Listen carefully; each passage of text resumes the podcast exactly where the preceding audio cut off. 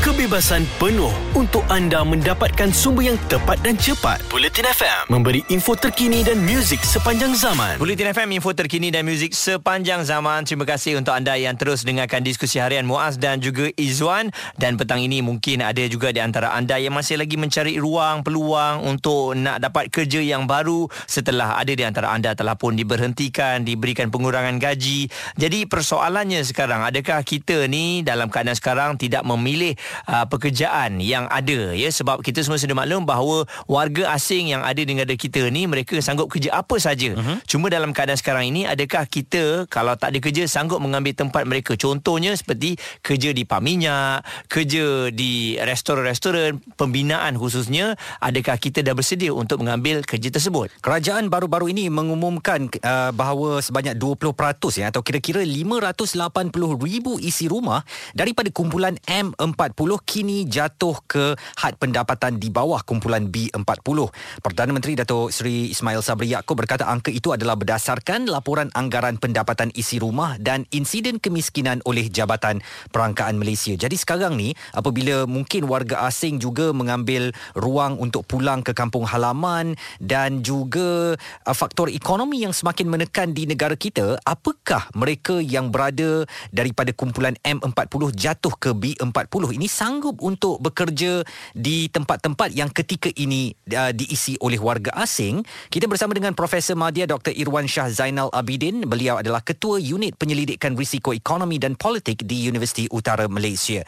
Doktor, bagaimana agaknya pandangan doktor tentang ataupun kebimbangan penyusutan 580 ribu ni satu angka yang besar daripada M40 ke B40? Saya melihat uh, ini adalah sesuatu yang Uh, bagi saya sudah dijangka kerana kalau saya lihat dari perspektif prestasi ekonomi secara keseluruhan pada tahun lepas uh, kita lihat uh, memang dari segi uh, contohnya penguncupan uh, pertumbuhan ekonomi pada kadar 5.6% dan kita lihat bahawa uh, keadaan di mana bukan saja kejatuhan uh, dari segi uh, tingkat pendapatan itu uh, tetapi juga kita lihat peningkatan daripada sudut kadar uh, kemiskinan uh, yang begitu membimbangkan hmm. uh, iaitu pada kadar uh, 8.4% uh, daripada 5.6% pada tahun 2019 wow. dan kita juga melihat keningkat, peningkatan dalam uh, uh, hutang isi rumah dan juga uh, saya melihat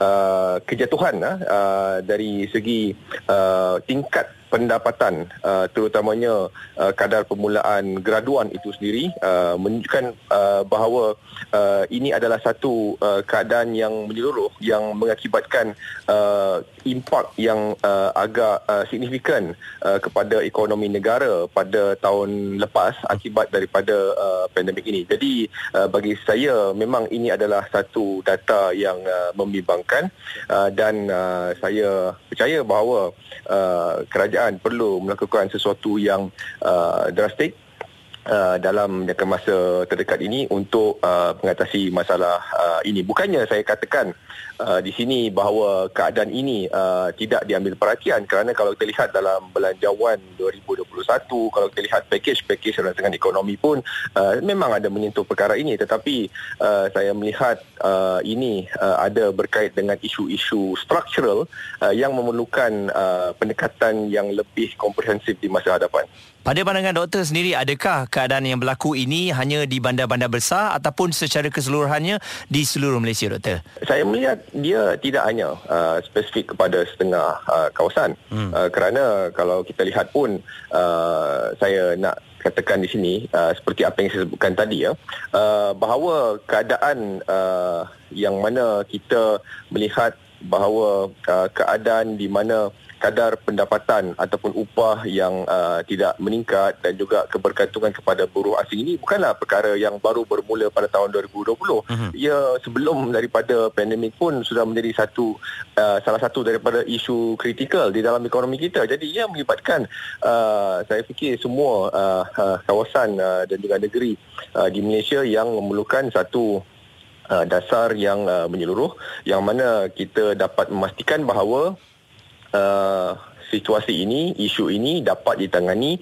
dalam keadaan yang uh, tidak memberikan uh, kesan-kesan uh, ekonomi uh, lain uh, hmm. uh, sebagai contoh mungkin akan memberikan uh, kesan yang uh, apa uh, yang agak serius dari segi uh, sektor-sektor uh, tertentu uh, dari segi contohnya uh, isu produktiviti dari segi kecekapan dalam pengeluaran uh, jadi kita tidak boleh uh, saya fikir mengambil satu pendekatan yang secara uh, orang kata apa uh, kita hanya address uh, uh, perkara yang kita kata kosmetik tetapi tidak melihat secara keseluruhan kerana dia akan memberikan kesan kepada uh, ekosistem ekonomi itu uh, secara keseluruhan.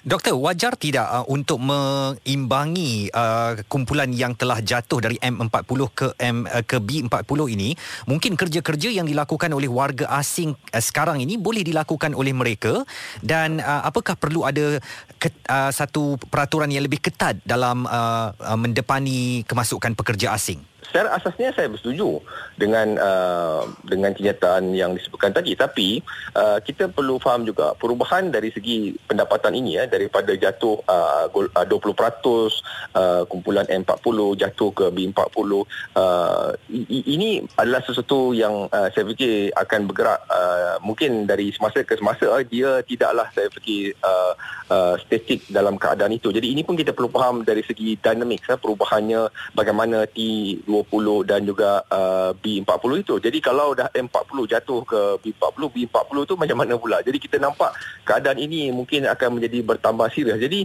memang perlu tetapi uh, kita juga perlu uh, lihat di sini bahawa uh, adakah betul uh, sebenarnya uh, rakyat Malaysia ni memilih kerja? Ya ini hmm. itu perkara yang kita perlu lihat juga sebab kalau kita lihat pun uh, kalau apa yang kita katakan pekerjaan-pekerjaan yang berbentuk dikatakan 3D itu uh, dirty, dangerous, difficult lah. Saya fikir uh, mungkin ada perkara lain yang di, dilihat uh, yang mungkin menyebabkan rakyat Malaysia tidak inginkan bekerja uh, pekerjaan-pekerjaan yang seperti disebutkan oleh uh, Izwan tadi ataupun pekerjaan-pekerjaan di dalam sektor-sektor yang kita katakan dirty and dangerous ini sebab hmm. kalau kita lihat perkilangan pembinaan uh, ini uh, disebabkan oleh pandemik ini kita lihat kita nampak apa kelemahan dia kalau kita lihat uh, uh, beberapa perkara-perkara yang asas yang yang diperlukan oleh uh, pekerja itu tidak dapat di, dipenuhi jadi itu mungkin sebab uh, rakyat Malaysia uh, enggan bekerja di di di dalam uh, sektor-sektor ini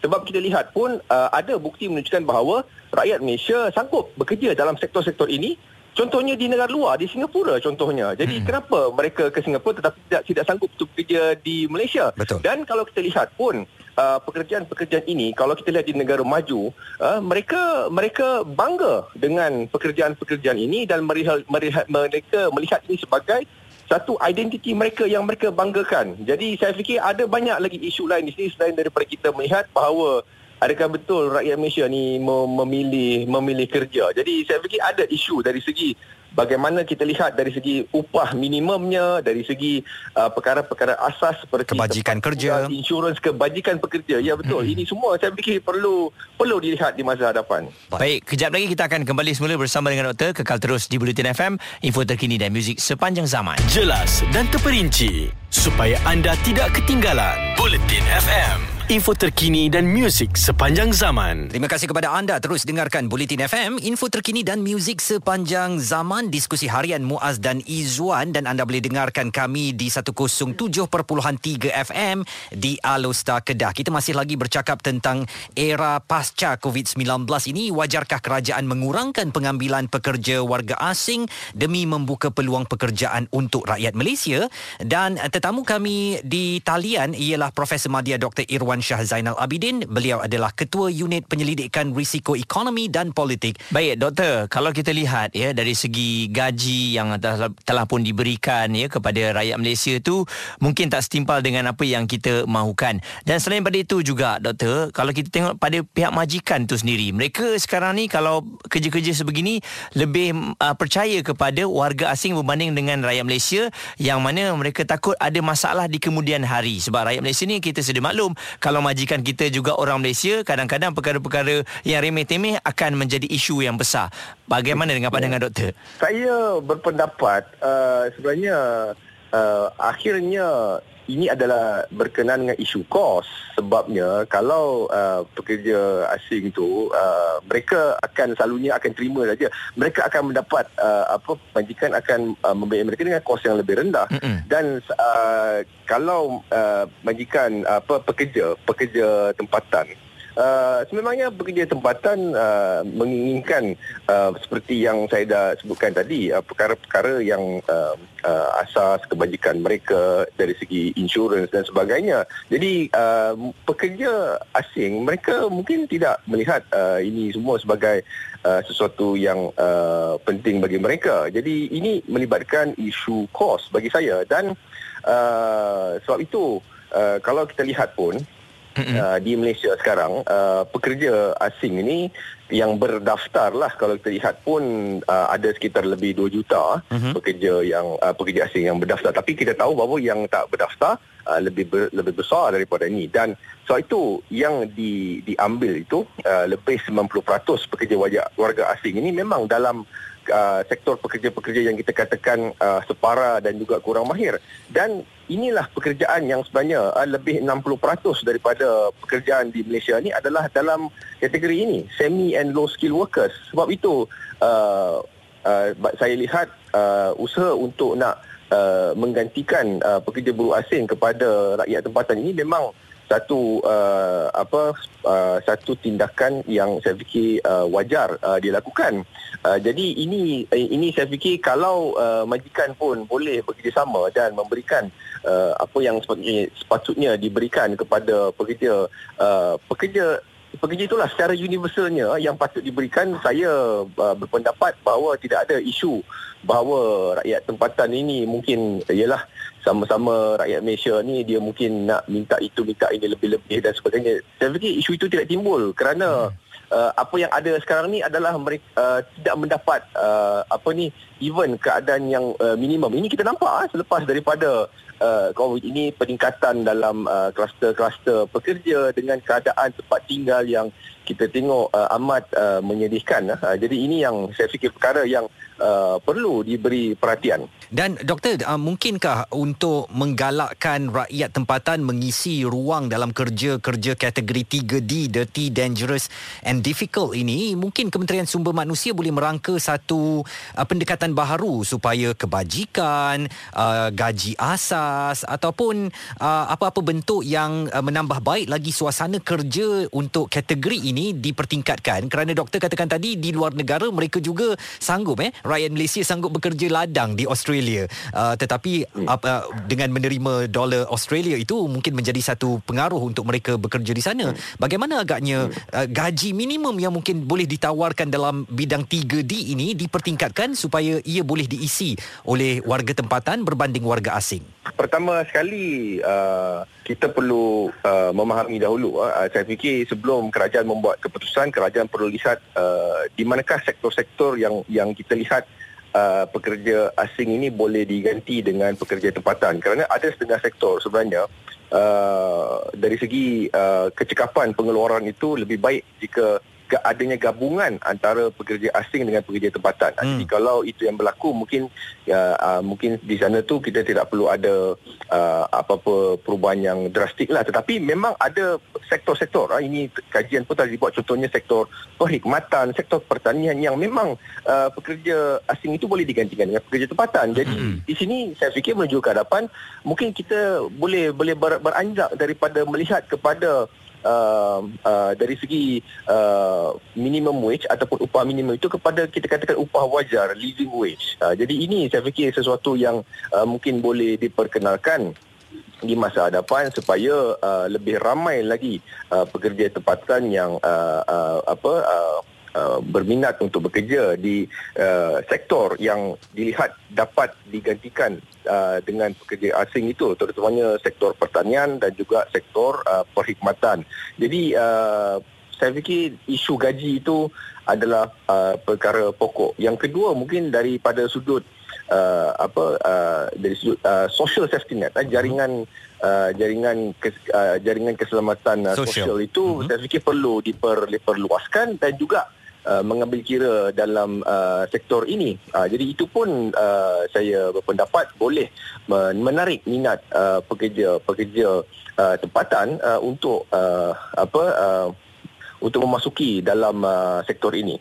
Uh, dan juga uh, saya melihat selain daripada itu uh, perlu juga ada satu uh, keadaan ataupun uh, persekitaran yang uh, lebih kondusif uh, kepada uh, mereka lah dari segi fleksibiliti bekerja uh, uh, contohnya kalau kita bekerja tu uh, biar-biarlah kerja bermula pada 8 pagi ke hingga 5 petang janganlah hmm. kita ada terlebih masa dan sebagainya tanpa Betul. ada apa-apa sebab uh, hmm. yang ini kalau pekerja asing tu mereka on okey saja boleh je ha. perkara-perkara ah perkara-perkara macam inilah yang uh, perlu difikirkan sebenarnya maknanya uh, mentaliti majikan juga perlu diubah eh untuk kalau kita hmm. nak membuka ruang kepada pekerja tempatan ni doktor kan betul ya baik itu dia profesor Madia Dr Irwan Shah Zainal Abidin ketua unit penyelidik penyelidikan risiko ekonomi dan politik di Universiti Utara Malaysia sebenarnya. Dan uh, kami ucapkan terima kasih. Insyaallah ada kesempatan kita berjumpa lagi doktor ya? Kalau kita lihat ya sekarang ni terpulang kepada kita sebenarnya saya rasa ini antara peluang yang baik juga kalau sebelum ini mungkin um, warga asing banyak berada di sektor-sektor kerja yang mungkin kita tak pandang. Hmm. tapi selepas ini mungkin sektor-sektor ni kalau kita bekerja dengan baik dan mungkin kita menunjukkan minat kita yang lebih dan kemungkinan gaji yang akan diberikan setimpal dengan kita. Betul. cuma yang kita risau sekarang ni Izzuan majikan majikan mengambil kesempatan. Majikan dapat uh, pekerja asing yang boleh kerja sampai malam dengan gaji yang murah, kenapa dia nak ambil pekerja tempatan? Betul, sebab tu saya katakan tadi minded atau mentaliti majikan juga perlu berubah dan sebenarnya ini perlukan keikhlasan lah ya untuk kita membantu sesama rakyat, sesama mm-hmm. warga negara kita uh, untuk mendapatkan pekerjaan, untuk meneruskan kehidupan. Jadi rakyat sendiri jangan terlalu memilih pekerjaan tetapi majikan juga perlu menyediakan ruang kerja yang lebih baik dan juga tidak melayan mereka dalam uh, kategori kerja 3D ini difficult, dirty and dangerous ini sebagai golongan kelas bawah sebenarnya layan seperti pekerja sajalah Betul dan lah. hormati hak-hak sebagai seorang pekerja. Semua ini akan kami bawakan dalam tinjau rakyat nanti kita akan bertanya pendapat anda sanggupkah rakyat Malaysia mengambil tugasan pekerja warga asing. Sekejap lagi kita nak dengarkan suara hati daripada adik Sajat katanya berilah Sajat peluang sekali lagi terus bersama kami Bulletin FM info terkini dan muzik sepanjang zaman. Ada kepentingan kepentingan anda di sini untuk mendapatkan berita secara tepat dan pantas. Dua anggota polis maut bertindak atau berlakon sebagai bangsa yang perlu diselamatkan. Operasi mencari dan menyelamat SAR. Bulletin FM, info terkini dan muzik sepanjang zaman. Selamat petang kepada anda yang terus dengarkan Bulletin FM, info terkini dan muzik sepanjang zaman. Diskusi harian Muaz dan Izwan. Kita dalam tinjau rakyat sekarang dan kami nak tahu pandangan anda. Wajarkah kerajaan mengurangkan pengambilan pekerja warga asing untuk membuka peluang pekerjaan yang lebih luas kepada rakyat Malaysia? Dan kalau kita lihat pada kenyataan uh, yang dikeluarkan sejumlah 40,680 kes hilang pekerjaan direkodkan dalam negara setakat bulan Ogos lalu dengan purata 5 1,811 kes setiap bulan. Ini kata Menteri Sumber Manusia Datuk Seri M. Saravanan. Izzuan, kalau kita tengok eh, ah, bila kalau diberi peluang lah, maksudnya warga asing ni dikurangkan untuk beberapa sektor, adakah sebenarnya rakyat Malaysia dah bersedia untuk memenuhi ruang-ruang yang ada tu? Dan saya lihat sekarang ni Muaz, masalah rakyat kita ialah terlalu memilih pekerjaan. Kerja tu ada, tetapi mm-hmm. kerana merasakan ini tidak glamour, ini datang tidak pakai kod dan sebagainya, berada di tempat yang panas, jadi mereka tak mahu melakukan kerja-kerja itu maka tempat itu selama ini diisi oleh warga asing mm-hmm. tetapi dengan jatuhnya begitu banyak sekali 580 ribu eh daripada kumpulan M40 ke B40 saya kira telah sampai masanya untuk rakyat Malaysia tidak memilih pekerjaan dan dalam zaman yang serba norma baharu ini mm-hmm. kita memang perlu lakukan apa yang boleh dilakukan untuk memperbaiki tahap ekonomi kehidupan kita dan selain itu juga mungkin kalau rakyat Malaysia dah bersedia untuk bekerja bekerja di sektor perkilangan, pam minyak, pembinaan, pembersihan dan sebagainya, adakah majikan sendiri uh, akan membayarkan gaji yang setimpal hmm. dengan apa yang mereka harapkan? Betul. Jadi yang kita risau kadang-kadang kerja tu tak berbaloi untuk kita sebagai rakyat Malaysia ni nak bekerja kan. Uh, contohnya masa yang diberikan kerja terlampau panjang, hmm. tapi gaji yang diberikan terlampau rendah sehingga menyebabkan kita rasa kalau macam ni baik aku duduk rumah aja. Betul. Itu juga antara yang menjadi persoalan Muaz eh kerana ramai juga orang Malaysia yang sanggup sanggup jadi pemandu bas, jadi tukang cuci dekat Singapura, ja, jadi mereka yang bekerja dalam kotor atau susah ni lah ya, Mm-mm. cuci bangunan dan sebagainya. Tapi bila disuruh buat di negara sendiri tak mahu buat.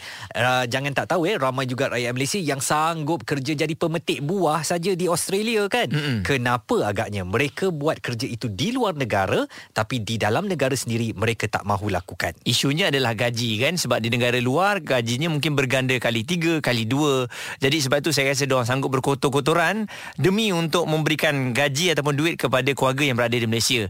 Pokoknya saya rasa Malaysia ni uh, kita kalau ada gaji yang setimpal walau kerja tu penat macam mana pun kita akan ambil. Tapi kalau gaji yang tidak um, tidak berbaloi dan saya rasa kita ada sentimen ni. Kalau warga asing tu lebih tinggi gajinya daripada kita hmm. pun kita akan marah. Betul. Dan satu lagi saya tambah saya rasa sikap majikan juga mm-hmm. yang kadang-kadang kalau dia merasa dia tu bos sangat bukan main lagi dia pecah dan perintah lah kepada pekerja-pekerja yang buat kerja kotor ni mm-hmm. seolah-olah orang tu tak ada kehidupan seolah-olah orang tu tak ada keluarga ya dicaci dihina dikatakan macam-macam mungkin sebab itu juga uh, kita tak berapa menarik minat uh, orang ramai rakyat kita untuk bekerja dalam bidang-bidang yang kotor berbahaya dan juga susah ini jadi mungkin ada hujah anda sendiri mm-hmm. kalau apa yang kami katakan ni silap salah anda berada di lapangan sekarang ni yang sedang sukar untuk mencari kerja telefon kami 0377225656 dan WhatsApp terus di 0172765656 atau mungkin juga anda sedang melakukan kerja-kerja 3D ini difficulty and danger ni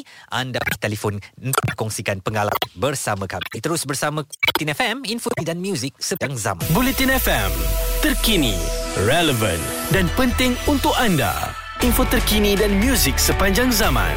Bulletin FM Terima kasih kepada anda terus dengarkan Bulletin FM info terkini dan muzik sepanjang zaman diskusi harian Muaz Izzuan dalam tinjau rakyat sekarang. Sanggupkah rakyat Malaysia mengambil tugas pekerja warga asing? Jadi kalau kita tengok respon di media sosial antaranya ada Jimmy katanya kajilah balik syarat-syarat majikan yang tawarkan pekerjaan. Kalau gaji ciput, kerja berlambak, OT tak berbayar, klaim tak dapat, kena layan macam hamba abdi dan seangkatan dengannya, manalah orang nak bekerja? Penyelesaian dia guna warga asing yang sanggup untuk terima masalah-masalah tersebut. Betul juga kata Jimmy. Sani menulis di Twitter juga at Bulletin FM tutup terus pintu untuk warga asing untuk bekerja di Malaysia. Masih ramai lagi warga Malaysia yang menganggap menganggur terutama golongan B40 tetapi kepada Sani rujuk soalan balik yang dikemukakan oleh Jimmy di atas tadi. Mm-mm, sanggup ke atau tidak ya? Aiman pula katanya sedar tak sedar bukan kemasukan warga asing je punca anak muda tempatan kita menganggur. Orang dapatkan kerja guna kabel pun salah satu punca besar. Itu betul juga. Jadi apa pandangan anda? Talian kami dibuka 0377225656, WhatsApp 0172765656. Anda sanggup ke buat kerja-kerja kotor, berbahaya dan juga susah ni yang selama ini dibuat oleh warga asing? Kalau anda ada solusi dia, boleh kongsikan bersama kami di Bulletin FM info terkini dan muzik sepanjang zaman. Jelas dan terperinci supaya anda tidak ketinggalan. Bulletin FM info terkini dan muzik sepanjang zaman. Bulletin FM, info terkini dan muzik sepanjang zaman. Selamat petang kepada anda yang baru saja pulang daripada tempat kerja anda. Bersama dengan kami dalam diskusi harian, Muaz dan juga Izzuan, tinjau rakyat ni kan. Hmm. Bertanyakan kepada anda, adakah anda ni memilih kerja ataupun sanggupkah rakyat Malaysia mengambil tugas pekerja warga asing? Ha, ini bagi menampung ada di antara rakyat kita yang tidak ada kerja ataupun mungkin dibuang kerja sewaktu pandemik ini. Sebab itulah petang ni kalau awak baru balik dari pejabat kan, nak menuju ke rumah, bersyukurlah saya mm-hmm. ada kerja. Dan janganlah waktu bekerja tu awak nak mengomel aja orang tu salah orang ni salah bos salah. Yang betul tu cuma diri kita saja sebab ramai daripada kita sekarang dibuang kerja tak ada pekerjaan. Tetapi uh, satu juga yang menjadi pertanyaan sanggup ke orang Malaysia ini mengambil alih tugas warga asing untuk bekerja dalam bidang yang kotor berbahaya dan susah? Kita ada beberapa pandangan Muaz. Di Twitter at Bulletin FM Kirin menulis apalah nasib anak muda seperti kami. Ada yang pegang degree tapi kerja retail sahaja sebab company offer rendah. Ada yang grad lama tapi masih menganggur. Ada pula yang terpaksa ambil double triple jobs hanya untuk survive. Betul. Dan selain itu juga Yana katanya bagi saya bukan salah pekerja warga asing pun. Pekerja umur 50 sehingga 55 dah layak berhenti. Bagilah peluang anak muda bekerja. Orang lama ni pun mula dah tak ada pendidikan yang setaraf sangat dengan budak sekarang. So apa simpan lama-lama? Budak sekarang study sampai degree pun menganggur sebab orang tua banyak yang masih bekerja. Amboi, dia tak puas hati dengan uh, warga emas uh-huh. pula yang bekerja ya. Iman menulis di Twitter, saya dulu kerja F&B antaranya di fast food. Uh, biasa sangat bekerja dengan warga asing. Bila merasa menetap sehostel dengan depa, barulah aku tahu peritnya hidup ini di perantauan. Betapa payahnya hidup asyik dimaki dan dibuli pekerja sejawatan dari warga tempatan. Bagi saya bukan mudah untuk rakyat Malaysia menggantikan tugas pekerja warga asing, kerajaan dan majikan perlu lebih tegas dan amanah melaksanakan tanggungjawab. Baik, dan selain itu juga kita ada buat polling di Twitter Bulletin FM yang mana kita menanyakan adakah wajar sekiranya kerajaan mengurangkan pengambilan pekerja warga asing demi membuka peluang kepada rakyat Malaysia. Dan ternyata 72% menyatakan wajar dan 28% menyatakan rakyat memilih kerja. Hmm, saya rasa memang rakyat uh, kita memilih kerja. Saya melihat ramai daripada uh, anak-anak muda yang lebih mahu kerja di dalam uh, pendingin hawa kan Mm-mm. dan juga berpakaian kemas untuk buat kerja yang susah dan juga kotor serta tak glamour ni mungkin tak ramai daripada kita yang mahu melakukan lebih baik kata mereka diselesaikan oleh pekerja warga asing sahaja. Dan mungkin juga saya melihat ya ibu apa yang masih ada lagi yang sanggup tanggung mereka mm-hmm. menjadi antara sebab juga maksudnya tiada keperluan untuk mereka tergesa-gesa mencari kerja-kerja yang kotor ini. Maksudnya kerja-kerja yang berat ya. Betul. jadi kalau setakat nak makan insyaallah mak ayah boleh tanggung lagi. Hmm. rumah pun ada baliklah rumah mak. Ha, jadi saya rasa sikap itu, ni eh? Sikap tu. Sebab tu berbeza. Cuba kita berada di perantauan. Hmm. kita tak ada siapa-siapa. Tak kerja tak makan lah. Betul. itu yang berlaku pada warga asing di Malaysia ni. Orang kalau boleh tidur tu dia nak kurangkan. Yang yang dia sedar tu kalau boleh nak kerja je untuk dapatkan duit. Jadi kesimpulan petang ni tiga kita yang nak bekerja ni sendiri jangan memilih kerja. Mm-mm. dan kemudian kami katakan tadi majikan juga tolong walaupun kerja itu 3D tetapi tolong hormat eh segala hak yang diperlukan dan uh, wajar diberikan kepada pekerja termasuk rakyat tempatan. Anda sebagai majikan perlu penuhi. Dan muas lengkapkan yang ketiga sikap ibu bapa pun nak kena betul. Anak kita jangan dimanjakan sangat. Ah lah hai kalau ada kerja angkat sampah tu tak payahlah bekerja duduk aja dengan mak. Mak sangguplah bagi makan dan sebagainya ha itu pun kita nak kena ubah juga mentaliti Betul. tu ya. Jadi terima kasih untuk anda yang telah memberikan respon kepada uh, kami dan kita doakan agar anda semua yang sedang mencari kerja terutamanya graduan kita yang masih lagi mencari kerja tak jumpa-jumpa ni semoga dipermudahkan dan kita yakin usaha yang tidak pernah berbelah bagi akan mencapai kejayaan. Siapa yang boleh cakap banyak boleh menghiburkan orang hubungi abang Muaz. Dia boleh tawarkan kerja jadi DJ mana nak tahu siapa nak bayar gaji? Percuma-percuma boleh lah dek Sekejap lagi kita nak tinjau perkembangan dunia sukan dalam Tarung Sarung terus bersama kami Bulletin FM, info terkini dan muzik sepanjang zaman. Kebebasan penuh untuk anda mendapatkan sumber yang tepat dan cepat. Bulletin FM memberi info terkini dan muzik sepanjang zaman.